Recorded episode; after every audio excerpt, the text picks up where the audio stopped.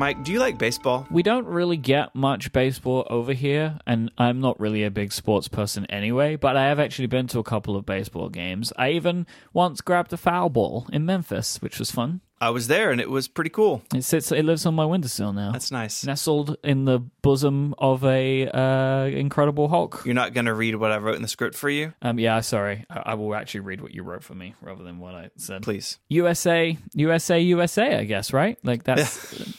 You really took some of the fire out of that after. I did. I could, I wanted to say it and then couldn't bring myself to do it. That's understandable. Okay. So today we're talking about a tradition that has been part of baseball for a very, very long time the seventh inning stretch. What this sounds like, if you don't know anything about baseball, It's just like a long period of time between the seventh inning. That's kind of how my brain thinks of it. That is how it feels when you watch baseball. It just lasts forever. But what's happening is between the halves of the seventh inning of the game, this is where fans will stand, they will stretch their legs, and maybe get up for a last minute snack or beverage. Players usually also get a short break during this time with everyone singing along to Take Me Out to the Ball Game or God Bless America. Since baseball games can run pretty long, a 14th inning stretch is often observed as well where needed. And also, 21st and 28th inning breaks are possible in extenuating circumstances. That's horrific.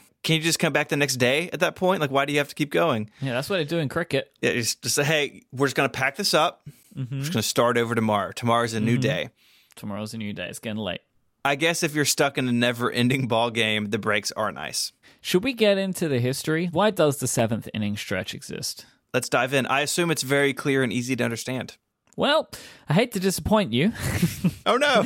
but the origin of the seventh inning stretch is disputed and unclear. We will start with brother Jasper Brennan, who is credited with bringing baseball to Manhattan College in New York City. Brother Jasper was the prefect of discipline as well as the coach of the team and was charged with keeping an eye on the student fans. In June of 1882, during a hot and muggy game, to keep the fans from getting too rowdy, he called a timeout in the game and instructed everyone in the bleachers to stand up and unwind. It quickly became tradition at Manhattan College and then spread to New York Giants games. Brother Jasper may have not been the first, though, as in June of 1869, some 14 years earlier, the New York Herald published a report on a game between the Cincinnati Red Stockings and the Brooklyn Eagles that included a note about a pause for stretching, albeit after the second inning. History is tricky business. Is, is Cincinnati Red Stockings funny to you, too? It is a little funny, but you, it really seemed to have gotten you. I just like that, like, it sucks. Like now, right? Like mm-hmm. the teams are known as socks, but like they were called stockings then. Yeah, we're all more casual now. I guess so. I guess I wonder what like the next one will be, like the Cincinnati Red ankle socks or like the Cincinnati Red bare feet. Anyway, it gets more confusing as in 1869, a seventh inning stretch reportedly took place at a game in Cincinnati. However, this all started, by 1889, it was a bigger deal than one or two games here or there. As on October 18th, during Game 1 of the 1889 World Series, a seventh inning stretch took place after someone yelled, Stretch for luck. is, is that a thing people consider? I have no idea. And also, as well, like just one person shouting out a thing, and then everyone's like, "Yeah, all right," and then they do it. That's that's a very sports thing. It does seem very strange. I'm going to start saying this, though, like before we do a live show and be like, hey, Mike, stretch for luck. Stretch for luck. You want to you want to be limber. A popular story for the origin of the seventh inning stretch is that on April 14th, 1910, on opening day, President William Howard Taft was sore from prolonged sitting at a game between the Washington Senators and the Philadelphia Athletics, and he stood up to stretch, causing the crowd to feel obligated to join their president in his gestures. That I buy more. Yes. President's doing it. You want to do it. And look, he was a bigger guy, and sometimes you just need to get up and move around a little bit. After Taft's embrace of the tradition, whether it was intentional or not, the seventh inning stretch became more and more common, with the name coming a few years later in 1920. That's a lot of history, but what's going on with this little piece of American culture these days? So, as we said earlier, standing up and singing the song Take Me Out to the Ball Game during the seventh inning stretch is a popular tradition. This started in 1934 in LA and has spread pretty widely since. There's a little bit of irony about this song that I, I just can't let go. Okay. The words were written by Jack Norworth, who never attended an actual baseball game prior to writing the song.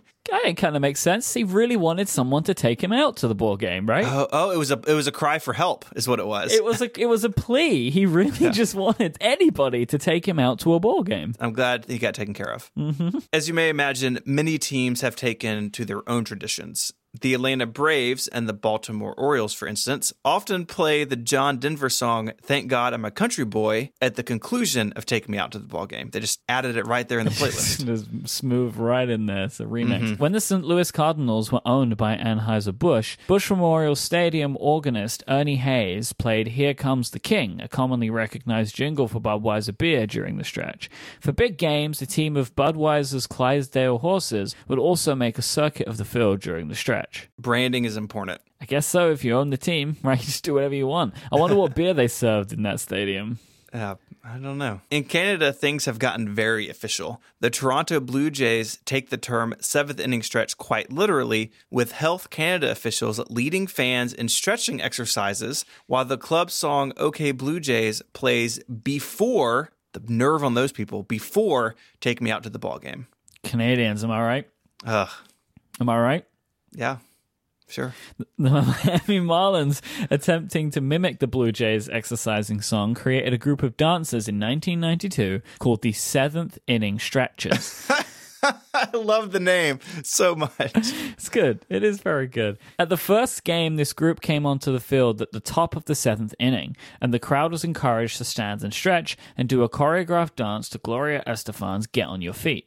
The crowd, thinking this was the actual seventh inning stretch, booed loudly because it's at the wrong time, right? Like they did it at the top of it, which I think is mm-hmm. wrong. You're supposed to do it up. Anyway, so the group then appeared at a second game following the event, but then it became tradition to boo them, and they were never seen again.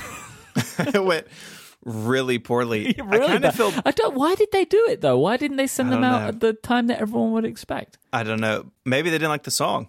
Whatever Maybe. happened, I feel badly for whoever's idea that was because they, Yeah, they got definitely got fired. fired. They Yeah, got done. fired. Dunzo. Hundred percent. The Texas Rangers play Cotton Eye Joe in addition to Take Me Out to the Ball Game, while the Minnesota Twins used to play Little Red Corvette by Prince. Following the September 11th attacks, God Bless America became common during the seventh inning stretch, sometimes in addition to Take Me Out to the Ball Game and sometimes replacing it entirely. Even here, Mike, even here, there's discrepancy because some stadiums play God Bless America only on Sundays. And at Yankee hmm. Stadium, the song is now played at every game. It's just, it's all over the place. What can you do? Uh, God Bless America is now played at all Major League Baseball All Star games and playoff games in the United States, often with a celebrity recording artist or a member of the United States Armed Forces. We're really good at mixing some patriotism into our sports here. Into everything. Uh, this this one goes out to Jason, our friend Jason Snell, who likes baseball. So Oh, go, Jason. If you want to read more about the seventh inning stretch, there are some links over in the show notes. You can find those online at relay.fm slash ungeniused slash 79. While you're there, you can send us an email with your own topic of choice, or you can do so on Twitter. The show is at ungeniused. You can find Mike there as I M Y K E, and you can follow me at ISMH.